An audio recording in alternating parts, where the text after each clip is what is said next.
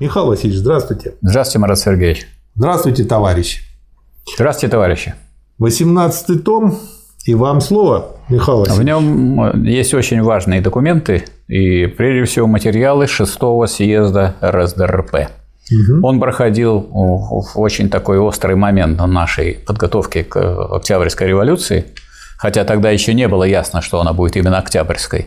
Но это был такой момент, когда период э, мирного развития завершился, июльская демонстрация была разогнана, Ленин находился в подполье, Сталин тоже в подполье, только Ленин находился в разливе, а Сталин вел, так сказать, всю организаторскую работу по созыву съезда, по организации съезда, выступил там с э, политическим отчетом, поставил все необходимые задачи и по существу на съезде был поставлен вопрос о совершении социалистической революции.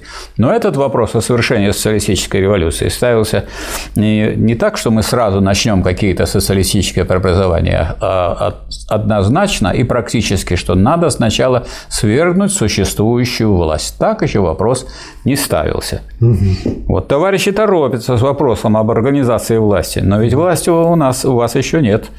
Главная задача – это страница 19. Пропаганда идеи необходимости свержения существующей власти. Мы еще недостаточно подготовлены к этой мысли, но надо подготовиться. Надо, чтобы рабочие, крестьяне и солдаты поняли, что без свержения нынешней власти им не получить ни воли, ни земли. И это, это решение является прямым продолжением решений Апрельской конференции, которой в свое время руководил Ленин когда он вернулся из-за границы и, э, к удивлению некоторых товарищей, вставил, поставил вопрос о том, что да здравствует социалистическая революция. И вот практическую работу стал осуществлять Центральный комитет, и в данном случае и товарищ Сталин как э, тот, кто оставался, как говорится, за Ленина. Угу. В, в практической работе Ленин в это время писал в разливе «Государство и революцию», и э, тоже рисковал потому что, так сказать, его преследовали. Троцкий сдался и, так сказать, себя арестовал и освободил себя от всякой практической работы. Вот. А, а Ленин, э, когда просил прислать ему э, его тетрадь с конспектами э, Маркса и Энгельса по вопросу революции, написал, а если меня укокошат, то прошу опубликовать эту тетрадь. Но как говорится, так получилось, что его не укокошили, удалось ему это сделать, дописать книгу, а ее он дописал не до конца. И написал, что сейчас такое время, что надо уже не писать, а практически ее осуществлять. И к этому делу подвел все, товарищ Сталин, который организовывал э, решение шестого съезда. Это очень важный материал, очень ее рекомендую. У вас там отмечена не только 19 страница, но еще и 29-37. Да, ну, значит, это вот на 19 странице у меня э, из э,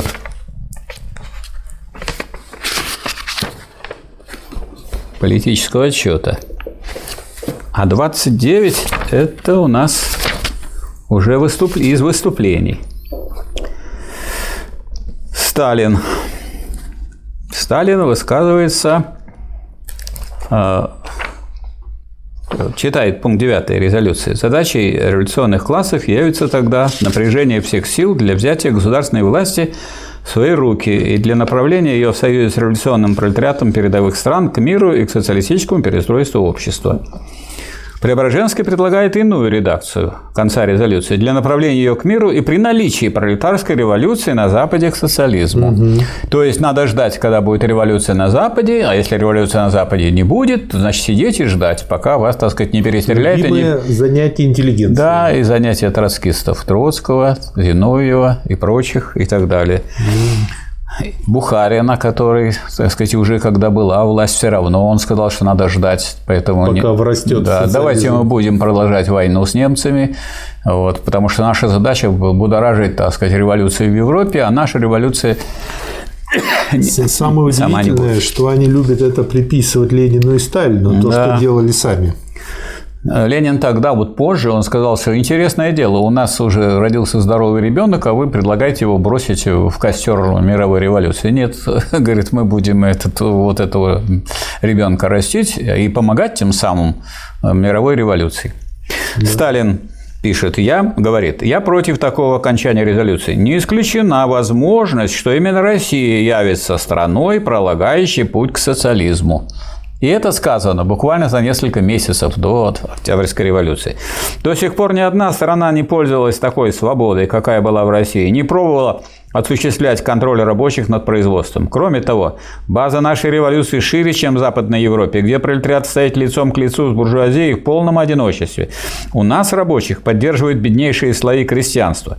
Наконец, в Германии аппарат государственной власти действует несравненно лучше, чем несовершенный аппарат нашей буржуазии, которая и сама является данницей европейского капитала.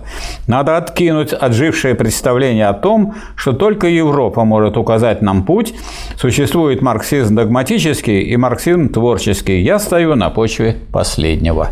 Да. Вот как ставился на съезде этот вопрос. И, сказать, и дальше уже и дальше уже другие материалы, да. Выступлению на всесоюзном комсомольском совещании по подготовке весеннего сева 2 mm-hmm. февраля 1933 года.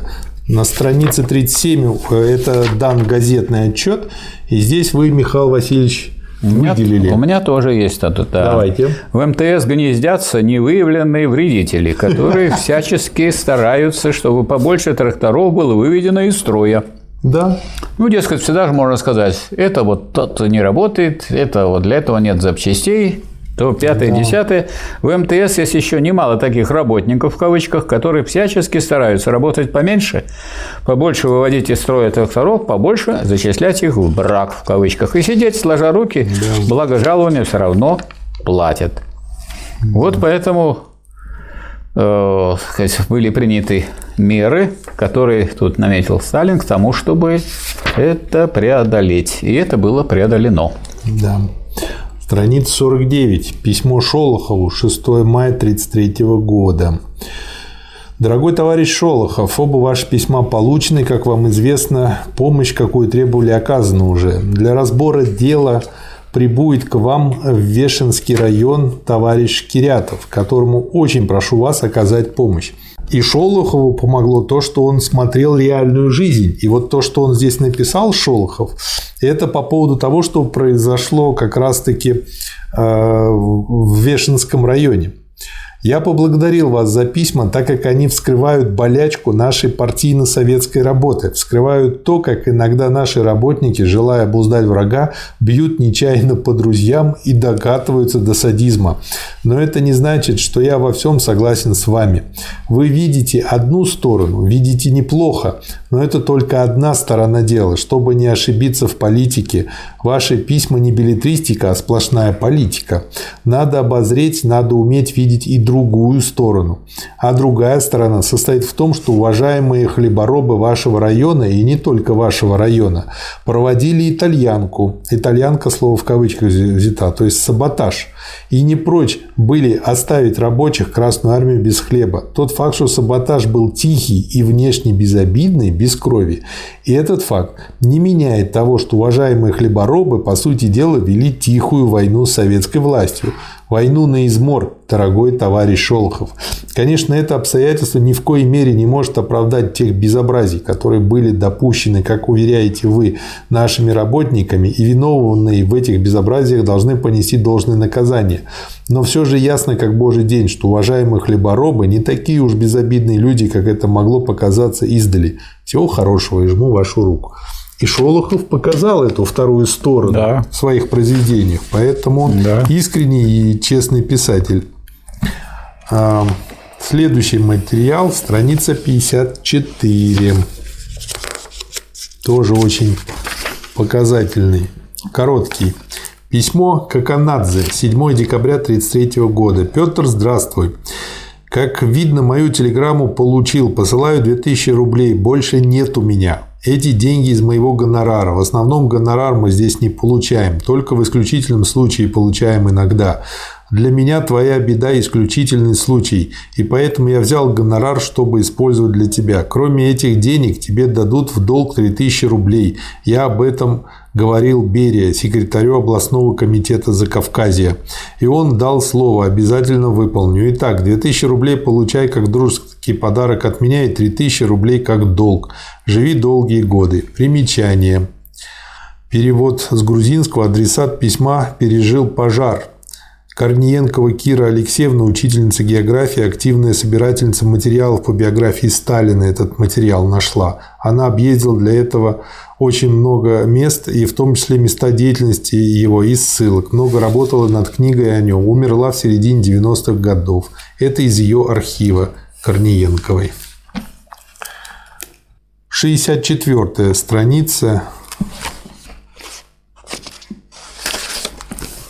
Письмо членам и кандидатам в члены Политбюро ЦК ВКПБ Жданову, Бухарину и Стецкову. Отсюда я что-то кое следующее выделил. Необходимо заметить, что в споре между товарищами Бухариным и Стецким прав товарищ Стецкий, а не товарищ Бухарин. Первое. Нельзя сводить индустриализацию к созданию фондов вообще, как это делает Бухарин, так как такое сведение затушевывает разницу между фондами тяжелой индустрии, которые являются ведущими и реорганизующими все народное хозяйство, и фондами других отраслей народного хозяйства, не являющимися ни ведущими, ни реорганизующими. То есть тут как бы нужно вот уточнить. Иначе можно все деньги это истратить, а результата не получить. И все, да. и не получится то, что да. надо. А тяжелая она первична, конечно. Второе. Нельзя делать также отдаленного намека на то, что наша тяжелая индустрия развивалась якобы путем некоторого или частичного пожирания легкой индустрии сельского хозяйства. Нельзя, так как это не соответствует действительности. Отдает клеветой и опорачивает политику партии. А такой, правда, отдаленный намек, безусловно, имеется в статье Бухарина. Третье. Нельзя сводить политику коллективизации к понятию аграрной революции, как это делает Бухарин. Нельзя так как такая операция, в кавычках, затушевывает то основное, чем выгодно отличается политика коллективизации от всякой другой аграрной политики в отношении крестьянства. Для нашей партии вся соль именно в этой разнице. Это, конечно, не спор о словах, это вопрос о ясности и определенности в формулировках. Большевики сильны тем, что они не пренебрегают требованиями ясности и определенности. Четвертое. Нельзя говорить о классическом и не классическом НЭПе. То есть уже и в НЭПе начали выделять. Да. Нельзя, так как это запутывает вопросы и может запутать людей. Новые в кавычках слова нужны, если они вызываются необходимостью, создают ясность, дают явный плюс. Они вредны, если они не вызываются необходимостью и отдают надуманностью. Большевикам не нужна игра в новые словечки. О, очень хороший материал, страница 74 об отмене карточной системы. И у вас там, я смотрю, тоже от... У меня 76-я. Да, сейчас дойдем до того, что вы отметили. Да, в этом же материале. Да. Об отмене карточной системы из речи на пленуме ЦК ВКПБ 26 ноября 1934 года.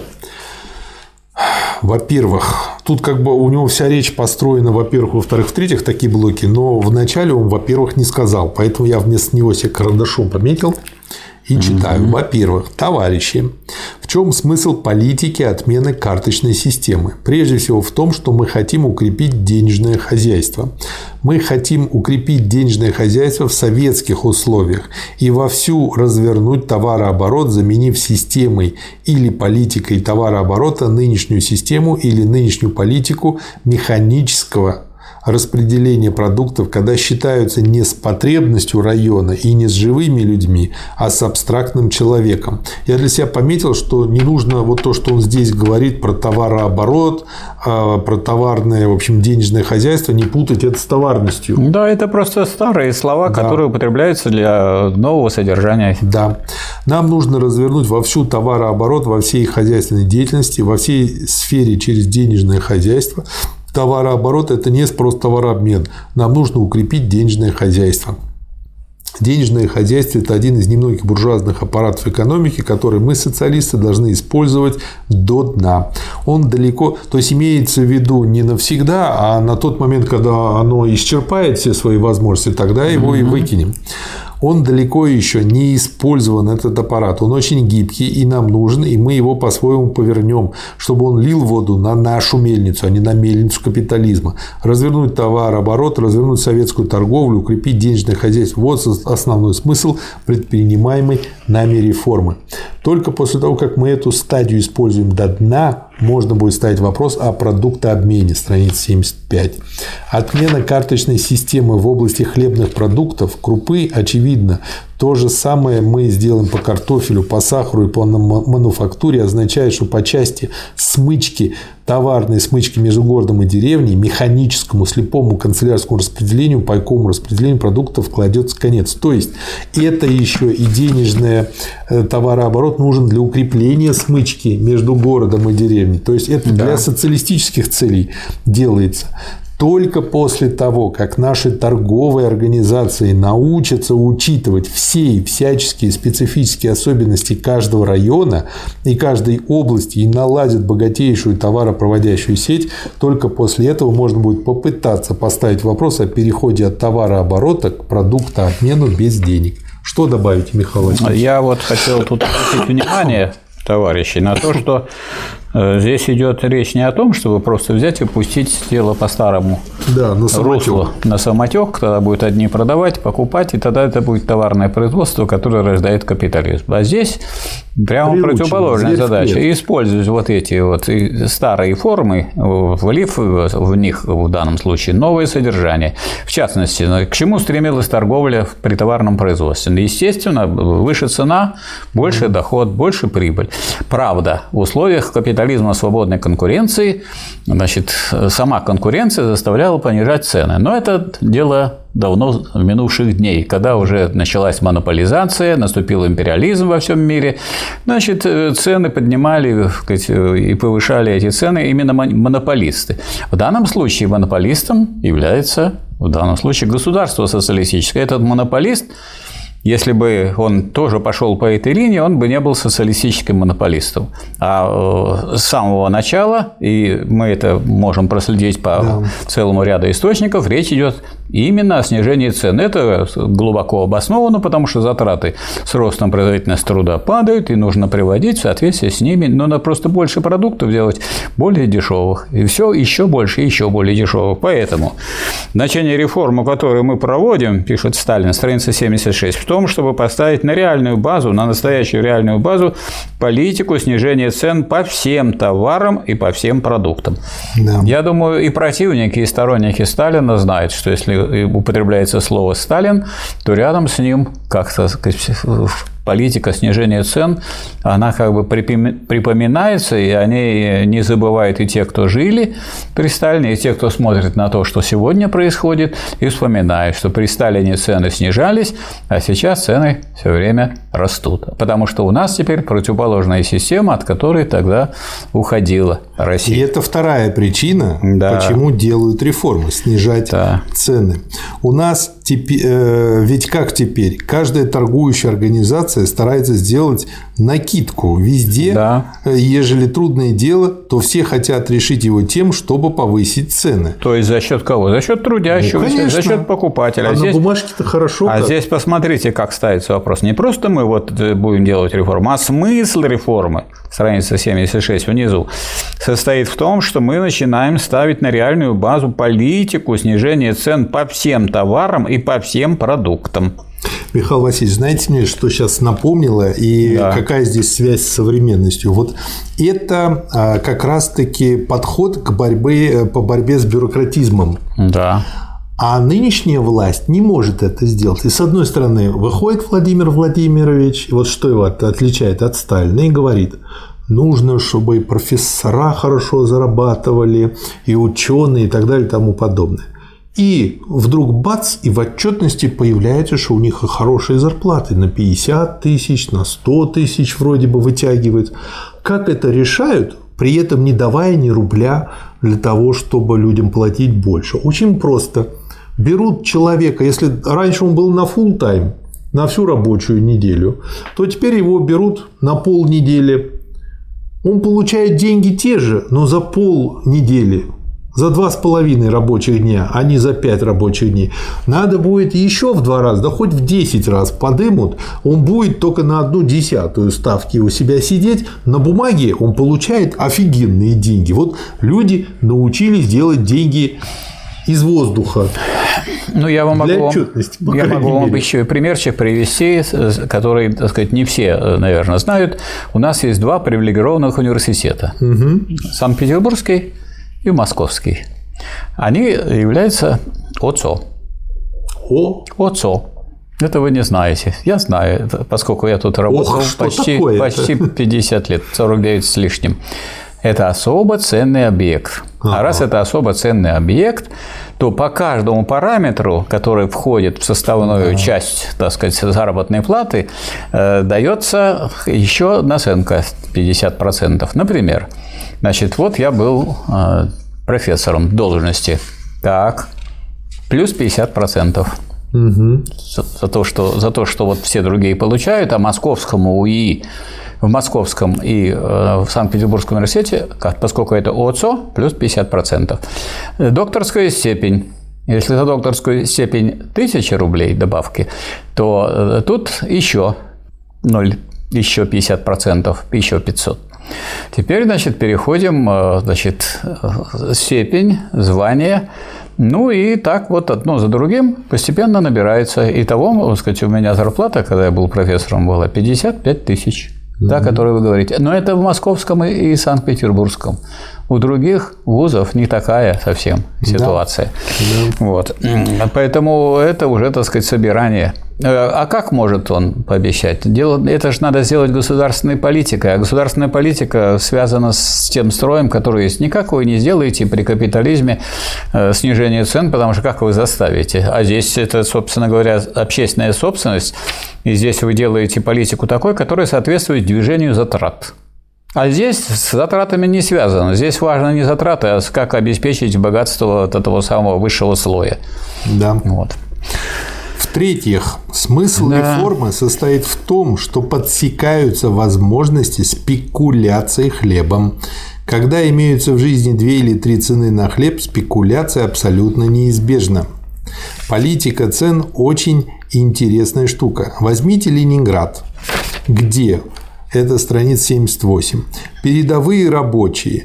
Это вы знаете по опыту. Там продается коммерческого хлеба раз в 10 меньше, чем продавался раньше. Продается хлеба меньше, чем в Харькове, хотя население вдвое больше. В чем дело? Рабочие конкурируют с государством. Пайковый хлеб продают много дешевле, чем государство. И в коммерческом хлебе нет уже такой нужды. И это везде. И в Москве, и в других крупных городах. Мелкую спекуляцию оживляет эта система. То есть, вот так заменив на системном уровне, да. сразу убивается и мелкая спекуляция. Мелкая спекуляция создает богатую почву для мелкого и вообще всякого воровства, создает почву для всякой спекуляции, для крупной и для мелкой. Раз я тут дешевле покупаю хлеб, а там продаю его дороже, я на этом наживаюсь. Отмена карточек означает установление одной цены на хлеб в пределах такой-то зоны двух или трех цен на тот же сорт хлеба не будет в пределах данной зоны. А нам сообщают, что вот выросла на морковку на 20% цена. Выросла сама цена. А может цена да. вырасти? Вы видели когда-нибудь, что вы смотрите на ценник, и вдруг цифры там так, так, так, так, так. Нет, надо снять эту бумажку, написать другую и повесить. Поэтому цены никогда не повышаются, их повышают. А кто их повышает? Собственники. Собственники повышают, потому что они тут э, господа, а Михаил вовсе не, не знаете, что еще делают?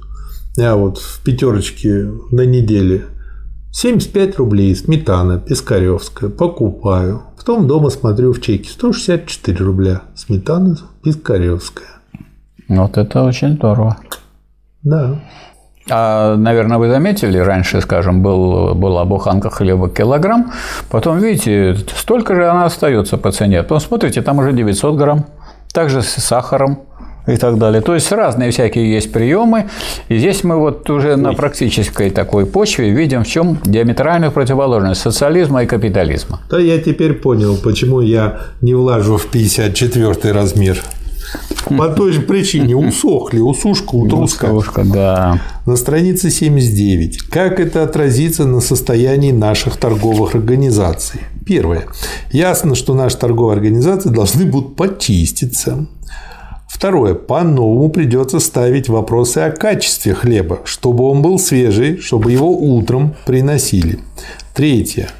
Так что деньги пойдут в ход, пойдет мода на деньги, чего не было у нас давно, и денежное хозяйство укрепится, курс рубля станет более прочный, бесспорно. А укрепить рубль значит укрепить все наше планирование, хозрасчет. Ну, понятно, если курс гуляет, планирование практически невозможным становится. Вот здесь самое место сказать, что хозяйственный расчет – это то, что ошибочно называют товарностью. Да. Хозрасчет – это что такое? Это Считать применение надо. старых, нет, применение старых товарных форм для совсем других целей и в прямо противоположном направлении. Взяли старую бутылку, помыли, почистили, залили туда керосин вместо бензина. Нет, вместо водки залили молоко. Да и так можно, да. Четвертое. Никакой хозрасчет не мыслим без сколько-нибудь стойкого курса рубля. Если хотите, чтобы у нас был хозрасчет, если хотите, чтобы наше планирование было не канцелярским, а реальным, это даст громадный плюс. И это четвертое, что мы получаем от реформы. Ну вот давайте зададим простой такой политэкономический вопрос. Какой, должен быть, какое должно быть движение денежной единицы, если она привязана к золоту? Ну, ведь золото – это тоже ведь продукт, его же производят. И как вы думаете, сказать, с ростом э, техники, технологий, так, э, с применением новых научных, так сказать, изобретений и так далее, снижается затрата на производство золота? Снижается. Значит, какой должен быть курс рубля? Вниз. А какой курс рубля? Мы наблюдаем.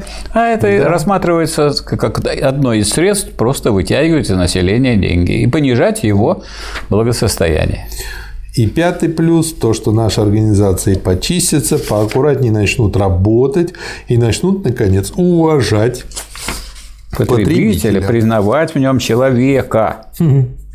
Да. Дальше на странице 80. Если взять промышленные пункты Москву, Ленинград, Харьков, Киев, Баку и так далее, где имеются действительно более или менее квалифицированные рабочие, люди со вкусом, которые умеют жить, зарабатывают как следует, они будут меньше хлеба покупать, и потому что теперь нужно считать на деньги не то, что раньше, когда даром покупали. Стало быть, на этом мы проигрываем. Цена на хлеб повышается с точки зрения пайковой цены. Но, во-первых, мы это возмещаем, хотя не полностью возмещаем, минимум на три четверти. Во-вторых, рабочие станут покупать меньше хлеба, ну, поскольку не для продажи будут брать, а на потребление. Да. Значит, минус у нас. А наши банковики считают, что рабочий столько же будет покупать.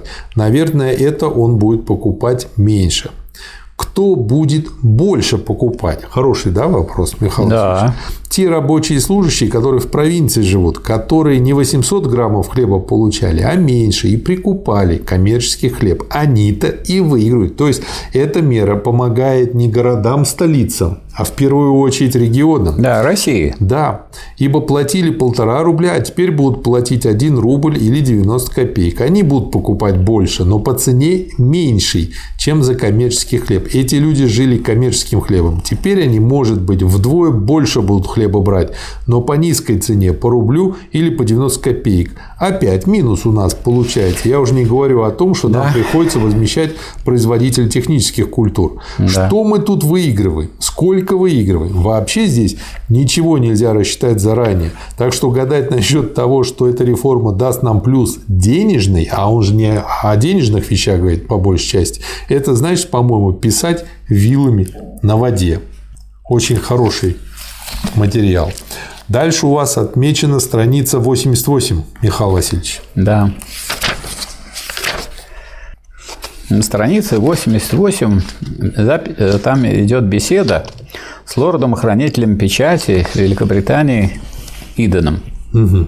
Название на странице 86. И вот на странице 88 Сталин говорит о настроении широких народных масс. Сталин. Я думаю, что положение сейчас хуже, чем в 2013 году. Иден, почему? Сталин, потому что в 2013 году был только один очаг военной опасности – Германия. А сейчас имеется два очага военной опасности – Германия и Япония. Почему я это отметил? Потому что, как вы понимаете, этот разговор ведется в 1935 году. А нам сегодня начинают рассказывать, или многие пишут и рассказывают всякие байки о том, что Сталин не знал, что может быть война. Сталин не готовился к войне. Хотя Сталин вот в 1935 году говорил, да. что у нас есть э, очаги военной опасности. И именно поэтому так быстро развивалось военное производство, производство вооружения, и так быстро технический прогресс применялся в этом самом производстве. Следующий материал, страница 125 5. Надписи на протоколе допроса Сокольникова, ноябрь 1936 года.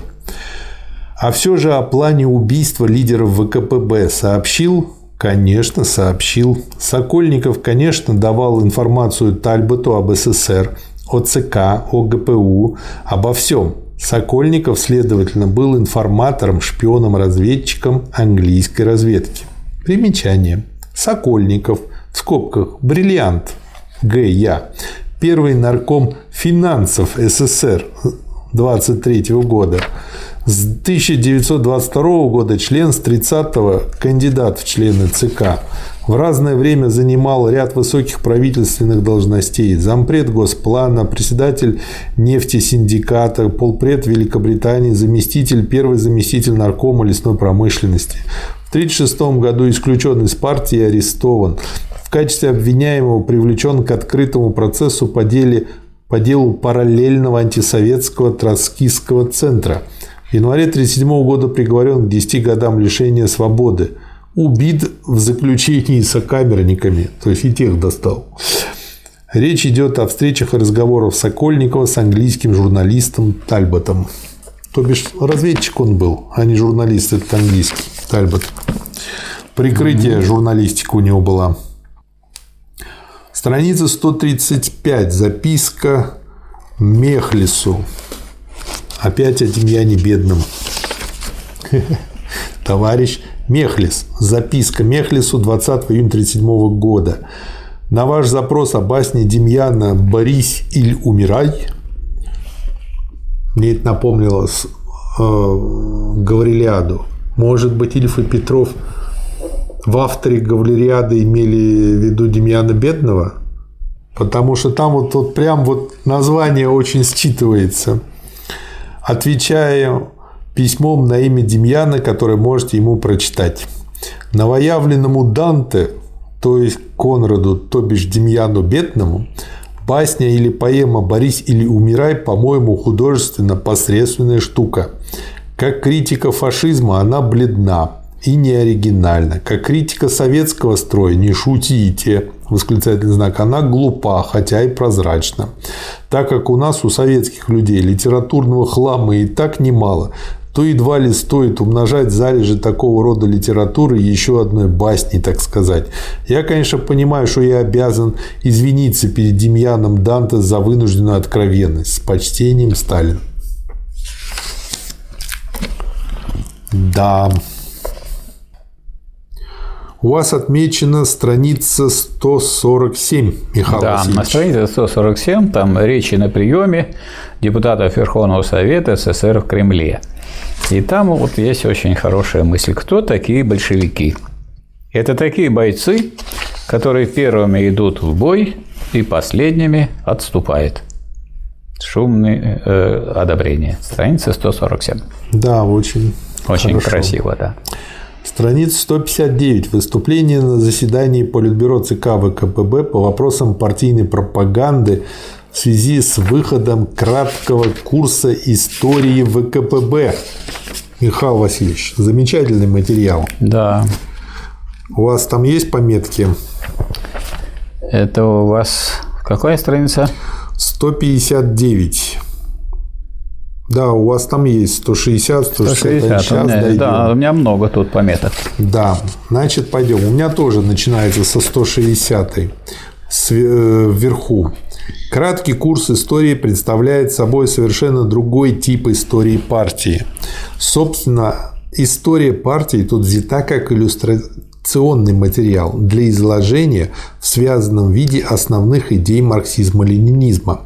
Исторический материал служит служебным материалом. Правильнее было бы сказать, что это есть краткое изложение истории, демонстрированное фактами, причем не фактами выдуманными, а историческими, которые должны быть всем известны. Это и есть курс истории партии. Это курс истории необычный. Это курс истории с уклоном в сторону теоретических вопросов, в сторону изучения законов исторического развития.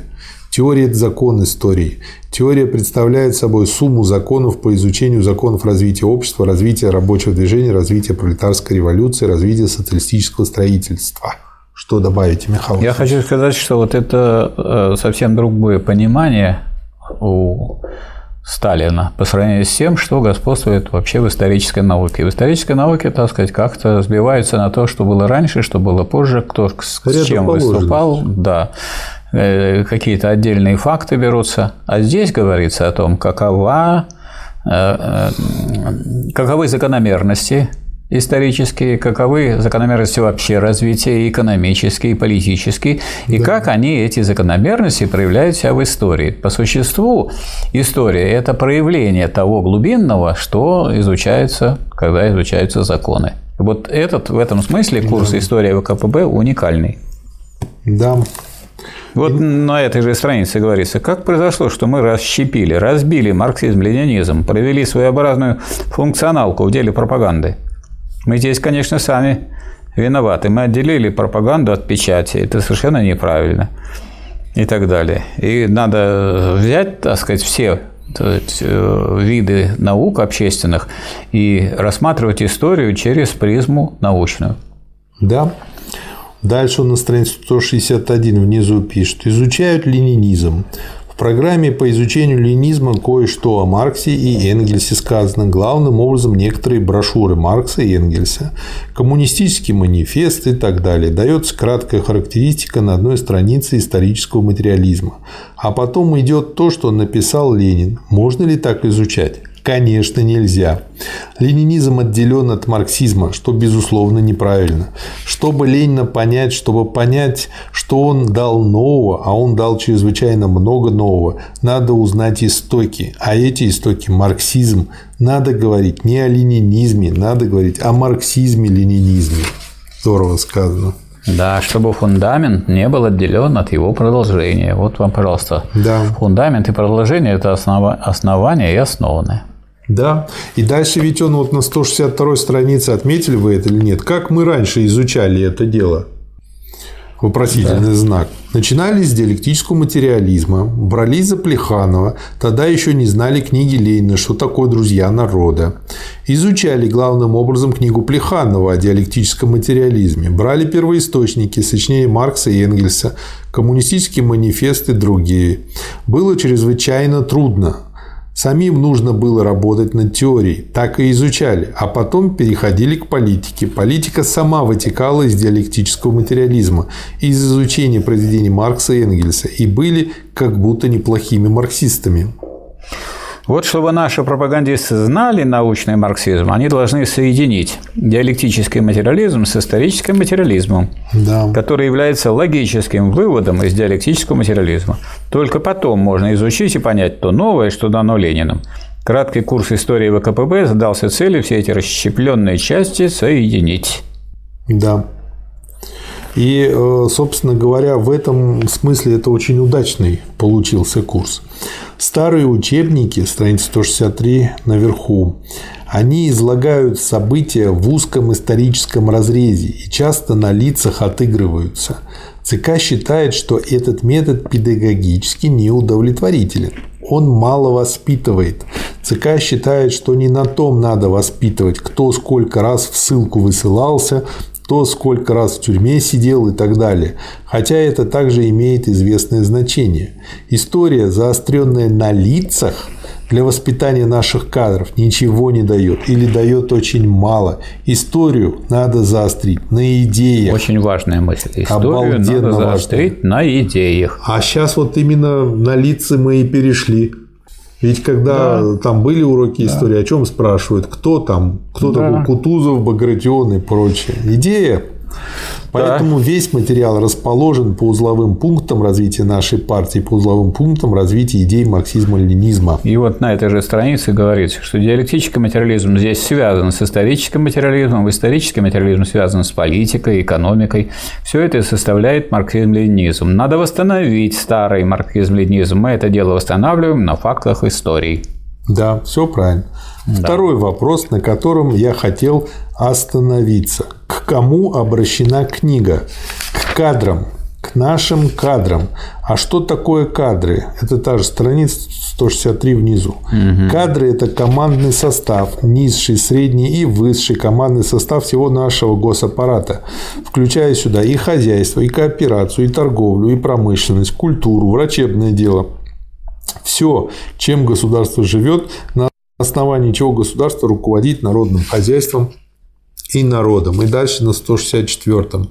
Ни один класс не может удержать власть и руководить государством, если он не сумеет создать своей собственной интеллигенции, то есть людей, которые отошли от физического труда и живут умственным трудом. И дальше а, очень интересно. Надо не только ценить свою интеллигенцию, но весь рабочий класс, все крестьянство сделать интеллигенцией. Вот здорово. Mm-hmm. У вас дальше на странице 168, по-моему, да? Да. Сейчас туда придем. Всех рабочих мы сделаем когда-нибудь образованными, сделаем интеллигентами. Еще лет 5-6, и у нас не будет ни одного молодого человека, который не прошел бы восьмилетки.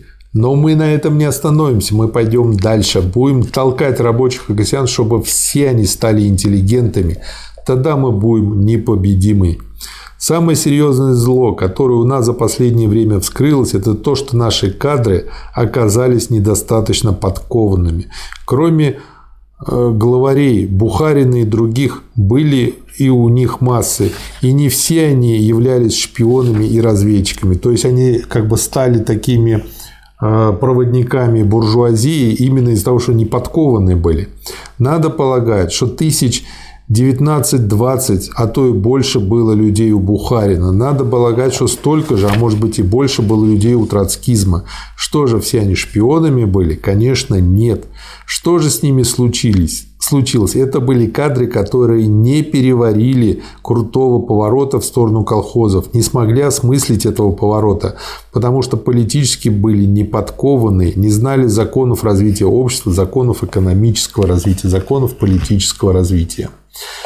Ведь среди них были наши люди, которые перешли затем к ним. Почему? Оказались политически неподкованными, оказались теоретически необразованными, оказались людьми, которые не знают законов политразвития, и поэтому им не удалось переварить того крутого поворота, который назывался поворотом в сторону колхозом.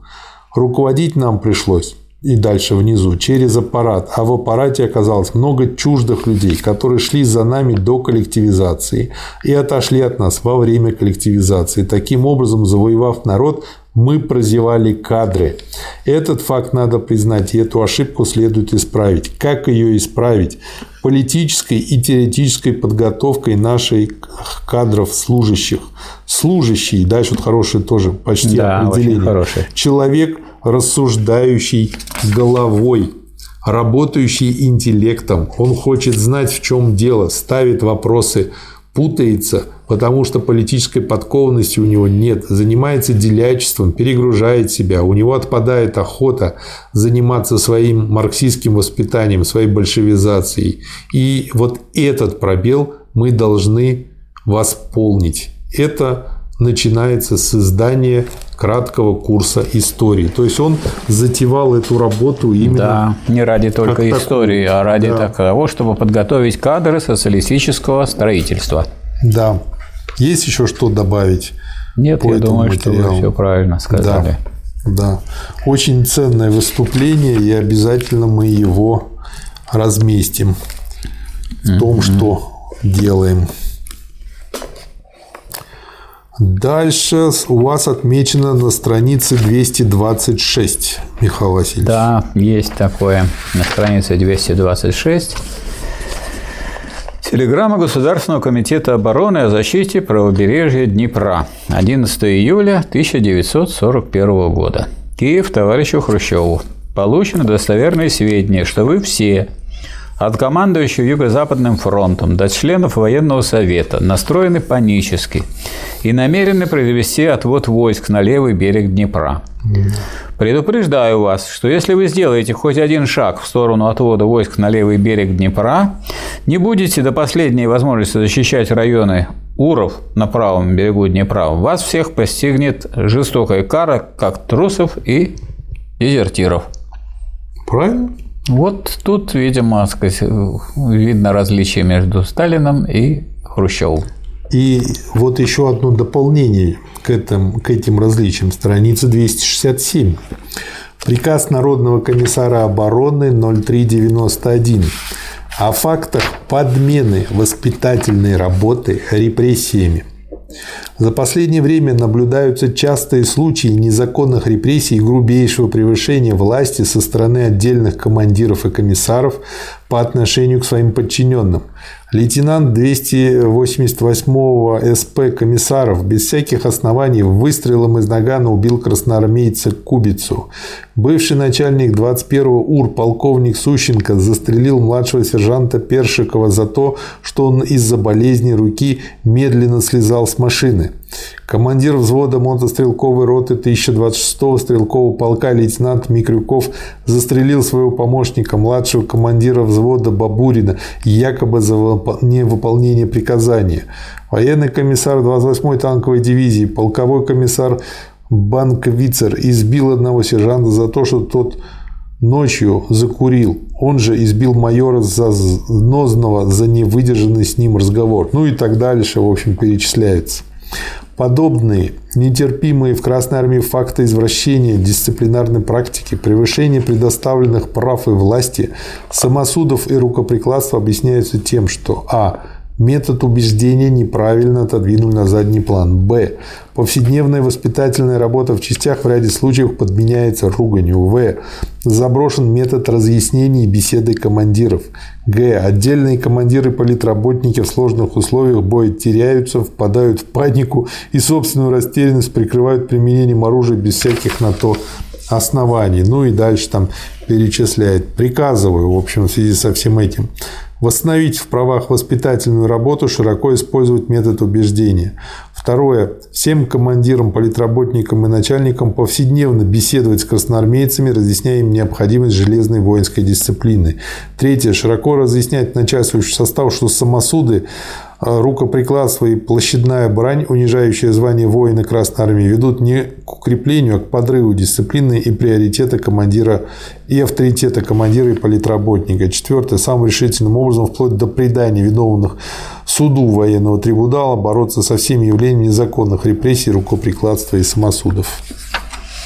Приказ объявить всему начальствующему составу действующей армии до командира и комиссара полка включительно. Народный да. комиссар обороны и Сталин. Начальник генштаба Б. Шапошников. Да.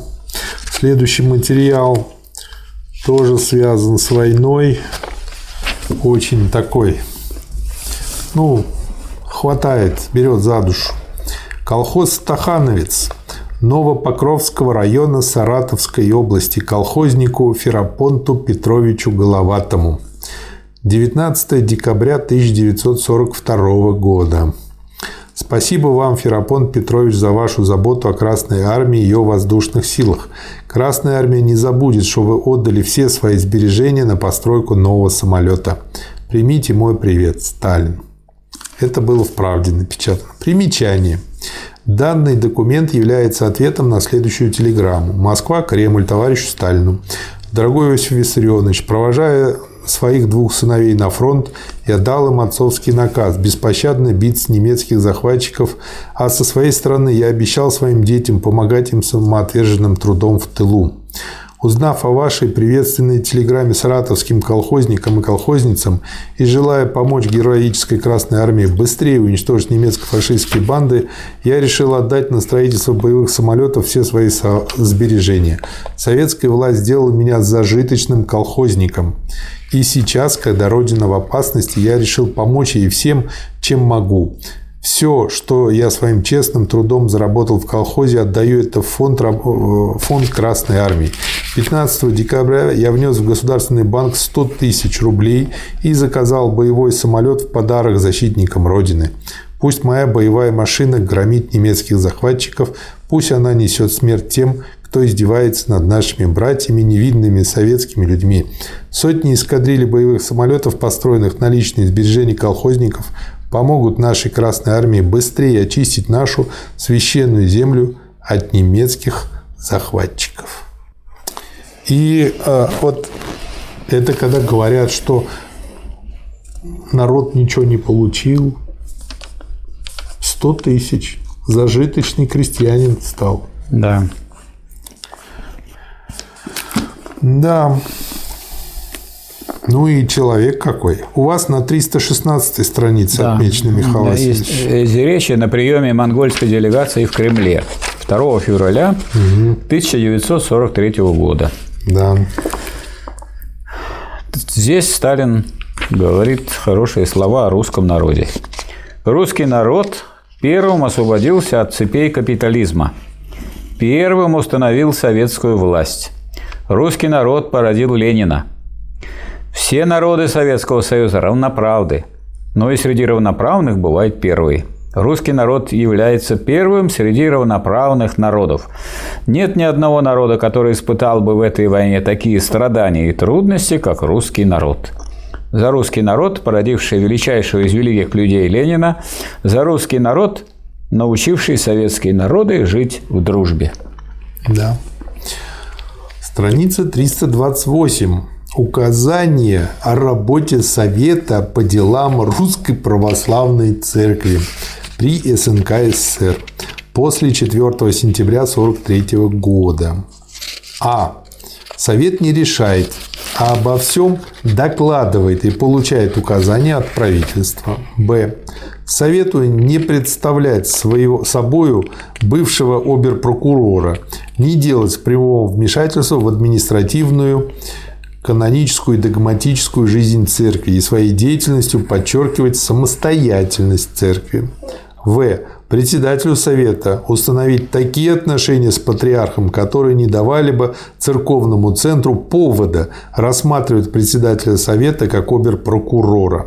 Г не смотреть в карман церкви духовенства. Д.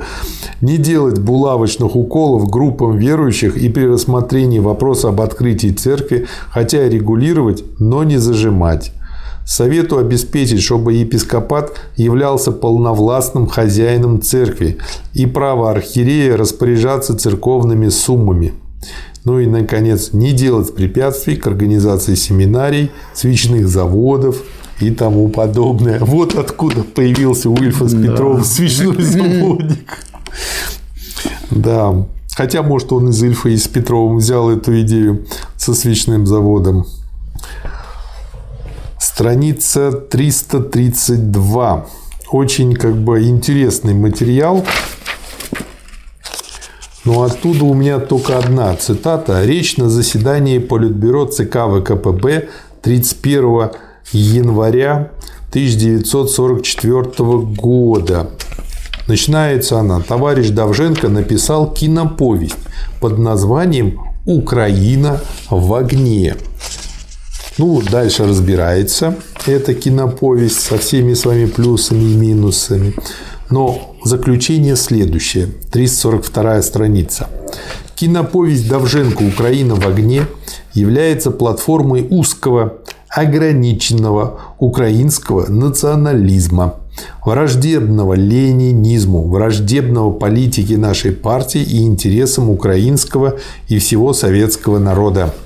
Давженко пытается со своих националистических позиций критиковать и поучать нашу партию. Но откуда у Давженко такие претензии? Что он имеет за душой, чтобы выступать против политики нашей партии, против ленинизма, против интересов всего советского народа? С ним не согласимся мы, не согласится с ним и украинский народ. Стоило бы только напечатать киноповесть Давженко и дать прочесть народу, чтобы все советские люди отвернулись от него. Разделали бы Давженко так, что от него осталось бы одно мокрое место. И это потому, что националистическая идеология Давженко рассчитана на ослабление наших сил, на разоружение советских людей. А ленинизм, то есть идеология большевиков, которую позволяет себе критиковать Давженко, рассчитан на дальнейшее упрочение наших позиций в борьбе с врагом, на нашу победу над злейшим врагом всех народов Советского Союза – немецкими империалистами. Страница 421. Тоже похожий материал. В общем, деятели культуры очень много трудились в нашей стране Выступление на заседании Оргбюро ЦК ВКПБ по вопросу о кинофильме «Большая жизнь». Не отсюда такая цитата. Вот все любят Эйзенштейна, броненосец Потемкин, там и дальше. А вот смотрите. Или другой фильм. Иван, то есть Броненосец Потемкин очень хороший фильм. А вот другой фильм Иван Грозный из Эйнштейна. Вторая серия. То есть вот первая хорошая, вторая серия. Не знаю, видел ли кто его. Я смотрел. Омерзительная штука. Человек совершенно отвлекся от истории. Изобразил опричников как последних паршивцев, дегенератов. Что-то вроде американского Куклукс-клана. Эйзенштейн не понял того, что войска опричнины были прогрессивными войсками, на которые опирался Иван Грозный, чтобы собрать Россию в одно централизованное государство против феодальных князей, которые хотели раздробить и ослабить его. У Эйзенштейна старое отношение к опричнине. Отношение старых историков к опричнике было грубо отрицательным, потому что репрессии Грозного они расценивали как репрессии Николая II и совершенно отвлекаясь от исторической обстановки, в которой это происходило. Наша культура так и не доучила диамат. Да. Вы знаете, я думаю, на том свете черти их насильно заставляют изучать диамат. Потому что черти – это в каком-то смысле пролетарий. Это если в рай попадут? Нет. Это если в ад попадут. Нет, если в ад, так легко не отделаются. А, райские черти, да? Да. Райский пролетариат их заставляет. Вот. Страница 460 про МГУ. Не смог не, не отметить. Да, это выдающееся дело, которое да, было сделано. Ведь 53 год – это не только смерть Сталина и гибель Берии, это еще и МГУ заработал. Ведь э, да. не все, наверное, знают, что МГУ до Сталина было, в общем-то, малопримечательное четырехэтажное здание да. недалеко от Кремля. Да. Вот. И именно в нем церковь Татьяны, и поэтому Татьянин день называется у студентов, когда они там молили по поводу сессии постановление Совета министров СССР о строительстве нового здания для Московского государственного университета 15 марта 1948 года. И дальше здесь, собственно говоря, написано, чего, как, кто и как строит. В целях значительного улучшения условий учебно-педагогической научной работы в Московском государственном университете, а также жилищных условий студентов, аспирантов, профессорско-преподавательского состава Совет министров Союза СССР постановляет построить в течение 48-52 годов для Московского университета новое здание на Ленинских горах таким-то объемом, такой-то высоты, столько-то аудиторий. В общем, все параметры указаны, сколько там чего людей может учиться и проживать. Есть такой рассказ от москвичей. Какой? Когда закончили строительство Московского университета, начали обсуждать, а как расселять, что где помещать. Ну, угу. значит, понятно, так сказать, руководство говорит, ну, надо вот э, центральную часть э, наверное, сделать вот администрацию, руководство университета, вот какую ту самую большую башню, над которой mm сказать, высится шпиль и так далее.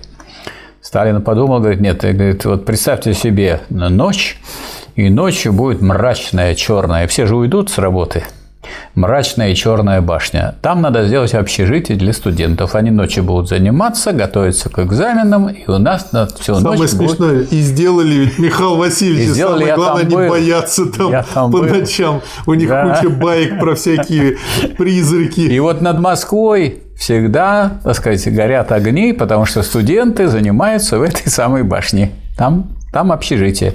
Да.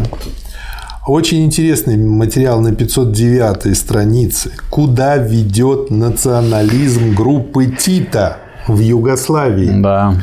Вот. А ведь э, вот в 80-х и в 70-х годах Югославия у нас подавалась просто как идеал. Никто же об этом не говорил. Она хоть и подавалась как идеал, но никаких оснований для этого не было, Не было. потому что там не было общественной собственности.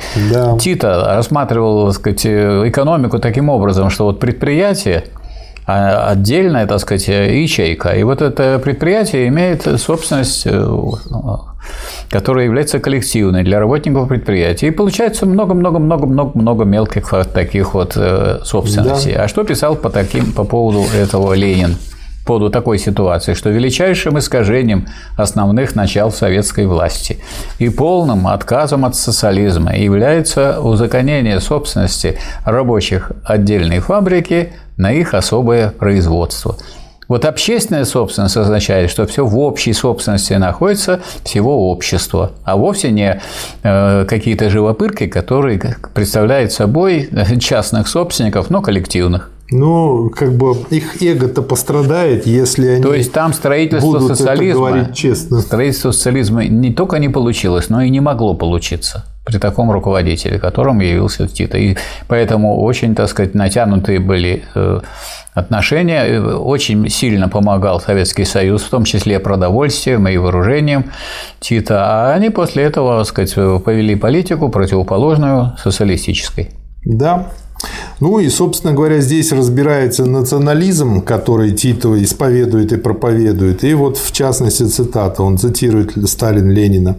Ленин говорит, буржуазный национализм и пролетарский интернационализм – вот два непримиримо враждебных лозунга, соответствующие двум великим классовым лагерям всего капиталистического мира и выражающие две политики, более того, два мира созерцания – в условиях, когда власть буржуазии свергнута, эксплуататорские классы и их агентура пытаются использовать отравленное оружие национализма, чтобы восстановить старый строй. Национализм группы Тита в области внешней политики ведет к разрыву с единым фронтом мирового революционного движения трудящихся, к потере Югославии ее наиболее верных союзников, к самоизоляции Югославии. Национализм группы Тита разоружает Югославию перед лицом ее внешних врагов. Группа Тита не поняла того, что вполне понятно и очевидно для каждого коммуниста. Она не поняла той простой истины, что в современных условиях международной обстановки братская солидарность коммунистических партий, взаимное сотрудничество и дружба стран народной демократии, сотрудничество и дружба СССР являются главными условиями подъема и расцвета стран народной демократии на фронте строительства социализма, главной гарантией их национальной свободы и независимости от покушений со стороны империализма. Ну и в конце. Фракция Тито представляет лишь меньшинство югославской компартии, опирающееся не на доверие партии, а на административно-полицейский аппарат Югославии. Если Да. тогда они прислушались бы к этому.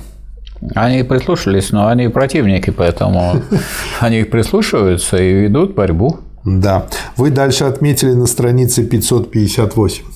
Да, на странице 558 интересное рассуждение и очень глубоко марксистские Сталина о свободе.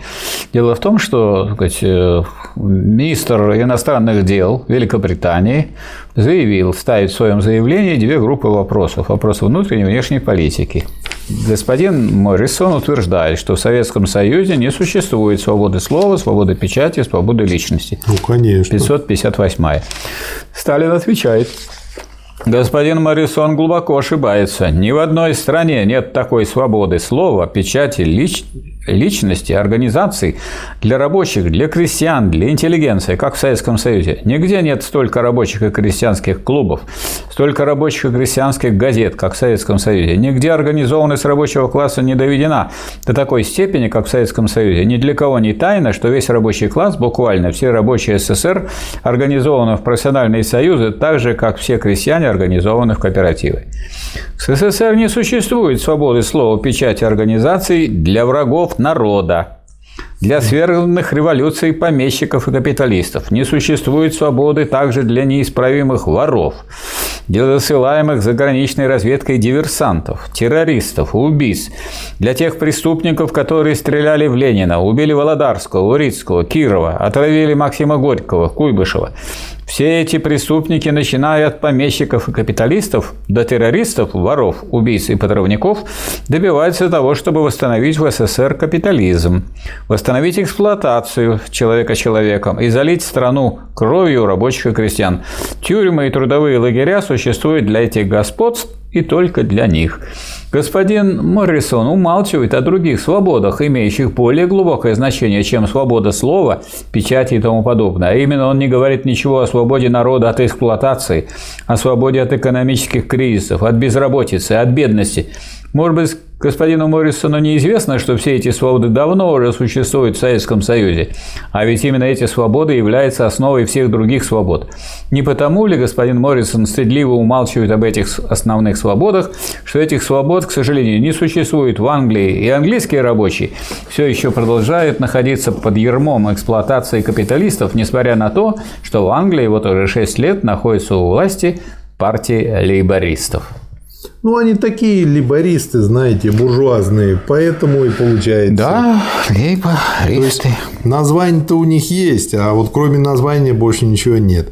Следующий материал ценнейший, он добавляет э, к тому, что было в 16 томе по поводу беседы по вопросам политэкономии да. учебника, страница 566. Да, вот. Беседа по вопросам политической экономии 15 февраля 1952 года. Вопрос.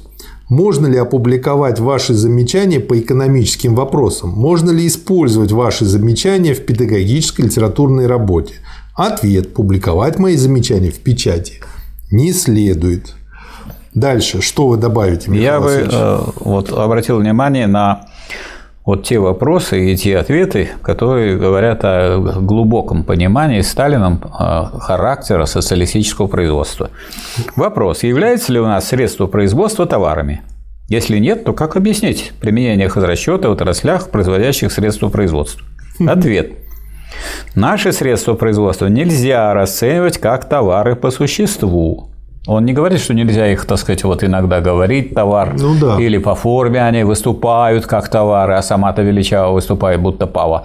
Это тоже другой вопрос. Это не предметы потребления, питания, как, например, хлеб, мясо и так далее, которые поступают на рынок, который покупает кто хочет. Средства производства мы, собственно, распределяем. Это не товар в общепринятом смысле, не тот товар, который существует в капиталистических условиях. Там средства производства являются товарами. Наш хозрасчет не тот хозрасчет, который действует на капиталистических предприятиях. Хозрасчет применяется для контроля хозяйственных руководителей. Средства производства у нас фигурируют как товар формально. Да. К области товарооборота относятся у нас предметы потребления, а не средства производства. Вот а следующий вопрос. Да, следующий тоже. вопрос. Правильно ли называть средства производства товарами особого рода? Нет. Если товар, его надо покупать, продавать всем, его покупает кто хочет. Выражение товара особого рода не годится. Закон стоимости здесь для расчета, для баланса, для калькуляции, для проверки целесообразности действий. То есть это не закон экономики. Да. Это, так сказать, форма учета, контроля и так далее. Я э, добавлю к этому то, что вот Сталин не дописал, но он по этой дороге да. шел, и, да. так сказать, это просто про продление, так сказать, того, о чем он говорил. Если средства производства, не товары. Так, то встает вопрос, а как насчет предметов потребления? Вот э, есть у нас работник. Если посчитать предметы потребления товарами, то товар – это продукт, производимый для чего? Для обмена. А если рабочий получает то, что он получает, бумажные деньги, но потом меняет на продукты в ходе распределения. Если считать, что это товар, то значит в обмен на него идет тоже товар. Тогда рабочая сила – товар. А товарное производство, при котором рабочая сила является товаром, как называется? Кто не знает? капитализм. Поэтому речь идет о старых товарных формах, о наполнении их новым социалистическим содержанием, поэтому всегда у Сталина цены снижаются, а в товарном производстве цены везде ползут и ползут Знаете, и ползут. мне какая иллюстрация пришла в голову. Есть пушка. Да. Из пушки стреляют по врагу для того, чтобы уничтожать врага. Да. Вот, переводить его в ничто. В буквальном смысле да. слова. Но пушку, ту же самую пушку можно использовать и в мирных целях. Конечно. Причем она при этом буквально будет стрелять. Ну, например, если в качестве э, снаряда использовать э, порошок серебра и, соответственно, стрелять по облакам, разгонять их Да. и устанавливать хорошую погоду. Как вариант. Я думаю, еще можно кучу вариантов предложить. То есть форму мы используем ту же, а вот суть содержания другое. Не уничтожение врага или людей, а наоборот помощь. А когда вы салют в честь победы делаете, это Тоже. тоже? Тоже. Из пушек куда стреляют? Вверх. Вверх для того, чтобы было воронам. красиво. Ворон еще разгоняем для этого, чтобы жахнуло их.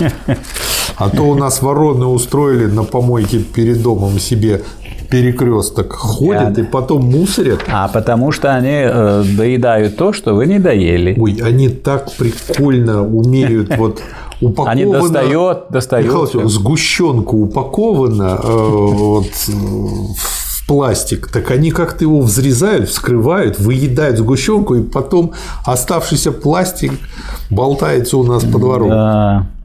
Вопрос.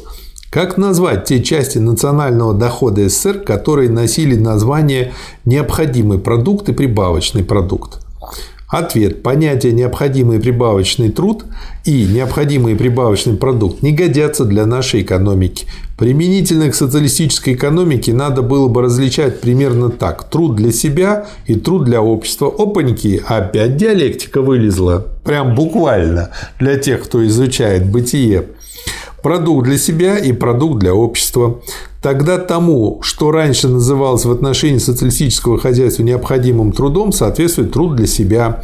А то, что раньше называлось в отношении нашей экономики прибавочным трудом, это труд для общества. Класс. И вот показано, как диалект, диалектика помогает увидеть и дальше развить в нужном направлении. Вопрос. Как понимать категорию прибыли в СССР? Ответ. Нам нужна известная прибыль. Без прибыли мы не можем образовать резервы, накопления, обеспечить задачи обороны, удовлетворять общественные нужды. Здесь видно, что есть труд для себя и труд для общества. Само слово «прибыль» очень загажено. Хорошо бы иметь какое-нибудь другое понятие. Но какое? Может быть, чистый доход. То есть, это Да. надо искать. Так вот Да. и так это в тех э, работах, которые рассматривают как социалистическое производство, как непосредственно общественное производство, вот так как раз категория Чистый чистого доход. дохода и рассматривается. Опять То есть, же, по существу. Сталин, так сказать, вот начал э, эту работу, э, которая оформляет ди- диаметрально противоположное товарному производству хозяйство, социалистическое, непосредственно общественное хозяйство. К сожалению, она вот оформилась уже как монография серьезная. Но она дело в том, что Намного позже. Вот поэтому Сталин считал незаконченной эту работу. Он говорит, что я считаю, что печатать это не надо. Это мои Да. замечания для обдумывания тем, кто готовит Было бы учебник. лет пять, все бы Да. было бы. Вопрос. Правильно ли то, что сельскохозяйственная артель будет существовать в течение всего периода постепенного перехода от социализма к коммунизму, а сельскохозяйственная коммуна относится лишь ко второй фазе коммунизма? Ответ. Вопрос праздный. Артель идет к коммуне, это ясно. Коммуна будет после того, как функции крестьянского двора по обслуживанию личных потребностей отпадут. Ну, э, я понял так, что вопрос праздный. Почему? Это все равно, что сказать вопрос. Человек, который каждый день чистит зубы, будет ли у него в порядке все с зубами? Будет, будет. Да. Вопрос праздный. Будет, будет. Будет нормально соблюдать все. Потому оно и подсобное хозяйство, что оно подсобляет общему, Да. а общее уже создано хозяйство, уже все идет. Да, нужно будет постепенно приучать колхозников тому, чтобы думать об общенародных интересах. Угу. Но это долгий путь, и не следует здесь торопиться. Торопиться некуда. Дела у нас идут хорошо, цель правильная, пути ясны, дорожки все указаны. Вопрос. В чем заключается содержание закона планомерного пропорционального развития хозяйства? Ответ. Существует разница между законом планомерного развития народного хозяйства и планированием. Планы могут не учитывать того, что надо было учесть в соответствии с этим законом, с его требованиями. Если, например, планируется производство определенного количества автомобилей, но при этом не запланировано соответствующее количество тонкого листа, то в середине года окажется, что автомобильные заводы должны будут задержать выпуск продукции. Ну, как я понял, здесь аналогия простая. Как бы есть закон силы тяжести, а есть строительство домов с учетом закона силы тяжести. Да. Если ты что-то не учтешь, развалится у тебя дом. Конечно. Поэтому и нужно различать эти, собственно говоря, понятия. Ну и в заключении, с переходом ко второй фазе коммунизма некоторые товарищи чересчур торопятся. Нельзя чрезмерно ускорять этот переход, как нельзя творить законы. Еще третью фазу коммунизма придумывают, вот, Михаил Васильевич. А. Мерка остается старая. Сравнивать надо с той страной, которая богаче. Брать современные данные – это значит двигаться вперед. В общем, следующий материал, страница 584. Запись речи на пленуме ЦК КПСС от 16 октября 1950 2022 года. Сейчас подберемся и к вашим материалам, Михаил Васильевич. То есть это совсем незадолго до смерти. Итак, мы провели съезд партии. Он прошел хорошо, и многим может показаться, что у нас существует полное единство. Однако у нас нет такого единства. Некоторые выражают несогласие с нашими решениями. Спрашивают, Почему мы освободили от важных постов министров, видных партийных и государственных деятелей? Что можно сказать на этот счет? Мы освободили от обязанностей министров Молотова, Кагановича, Ворошилова и других и заменили их новыми работниками. Почему? На каком основании? Работа министра – это мужицкая работа. Она требует больших сил, конкретных знаний и здоровья. Вот почему мы освободили некоторых заслуженных товарищей от занимаемых постов и назначили на их место новых, более квалифицированных инициативных работников. Они молодые люди, полны сил, энергии.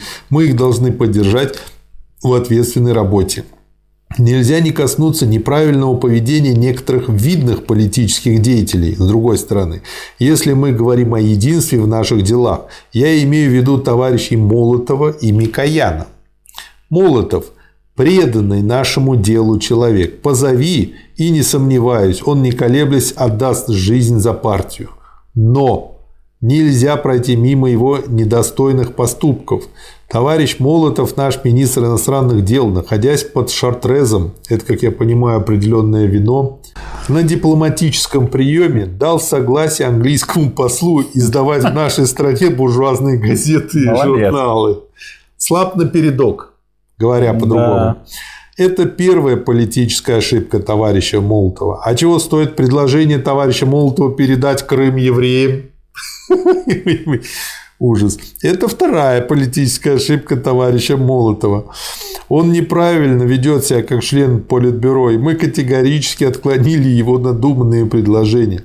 Товарищ Молотов так сильно уважает свою супругу, подкаблучник в общем, что не успеем мы принять решение Политбюро по тому или иному важному политическому вопросу, как это быстро становится известным товарищу Жемчужной.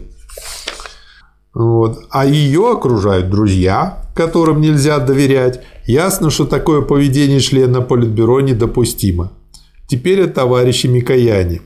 Он, видите ли, возражает против повышения сельхозналога для крестьян. Кто он, наш Анастас Микоян?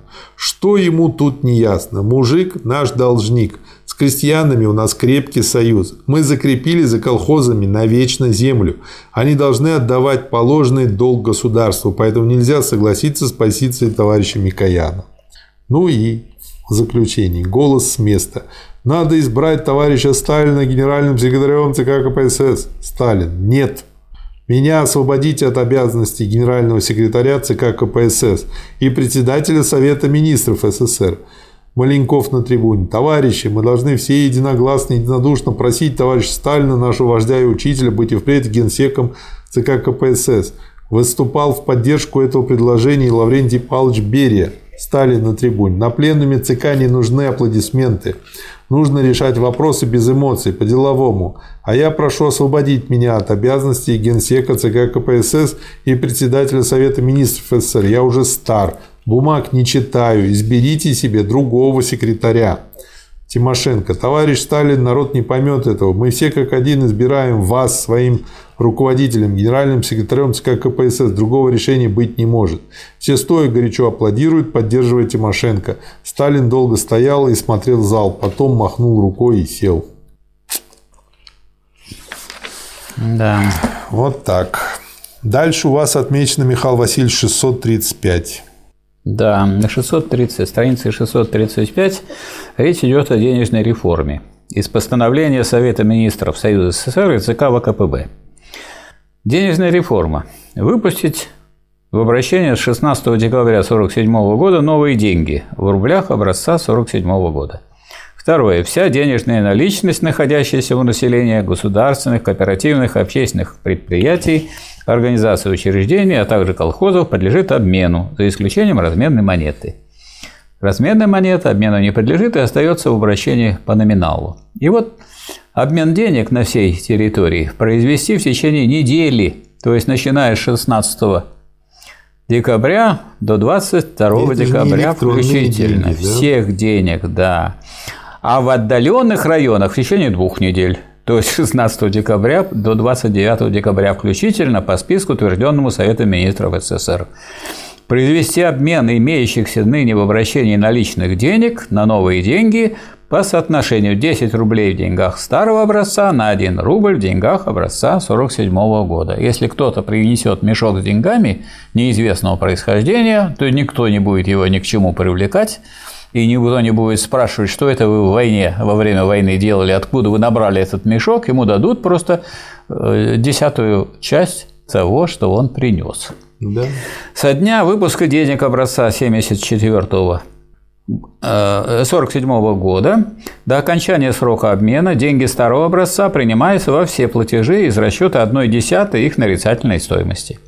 Деньги старого образца, не предъявленные к обмену в установленный срок, некоторые не будут приносить, как вы понимаете, аннулируются и теряют свою платежную силу.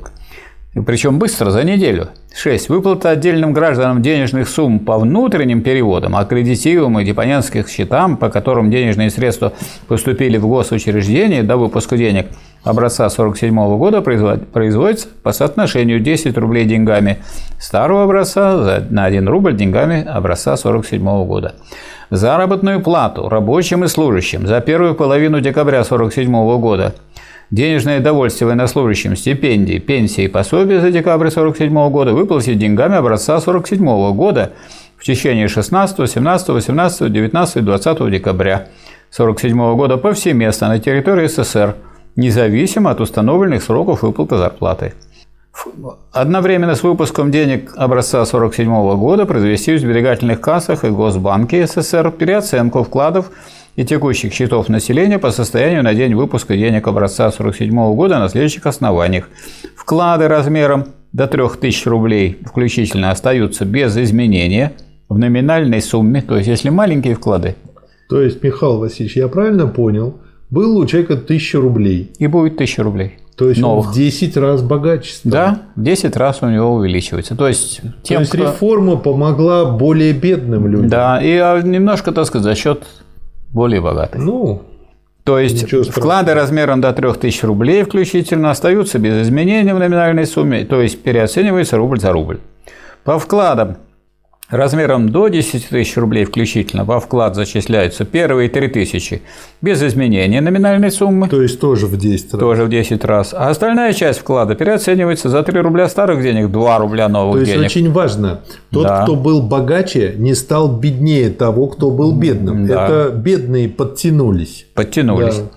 По вкладам размером свыше 10 тысяч рублей во вклад зачисляются первые 10 тысяч рублей в размерах, предусмотренных выше функции Б. Остальная угу. часть вклада переоценивается за 2 рубля старых денег, рубль новых денег да. и так далее. Ну и что касается заработной платы трудящихся, она, эта заработная плата остается в том же размере, в котором была. То есть и в зарплате люди не в 10 раз меньше стали, а, а в 10, 10 раз, раз увеличили. Да, то есть все, кто получает зарплату, они неизвестные какие-то источники, это получают э, в новых деньгах. То есть реформа была вызвана не тем, что много нуликов рисовать, так сказать, да, а тем, что именно хотели поддержать простых. И людей. уже восстановили экономику. И было можно это и сделать. И можно было это сделать. И можно было это сделать очень быстро, чтобы, так сказать, жулики, тунеядцы и прочие никак ничего не могли этому да, помешать. Да. Вот это очень интересно. Я, так сказать, дальше не цитирую, потому что это я советую просто посмотреть. Да. Страницу вы сказали да. 636. 636. Ну, а начало этого, так сказать, документа – это страница так, так, так, так, так, так. Страница 631. И прочтите, как называется. Документ. Называется так. Постановление Совета министров СССР и ЦК ВКПБ о проведении денежной реформы и отмене карточек на продовольственные и промышленные товары. Ну, к этому надо добавить, что из э, стран, которые вели войну, э, самым первым оказался Советский Союз. И, Михаил 14 декабря 1947 года – это да. новогодний подарок. Да, колоссальный. Люди в 10 раз больше конечно, получают. Конечно. В 10 раз больше, если да. у них небольшой вклад был, там стал. Потрясно.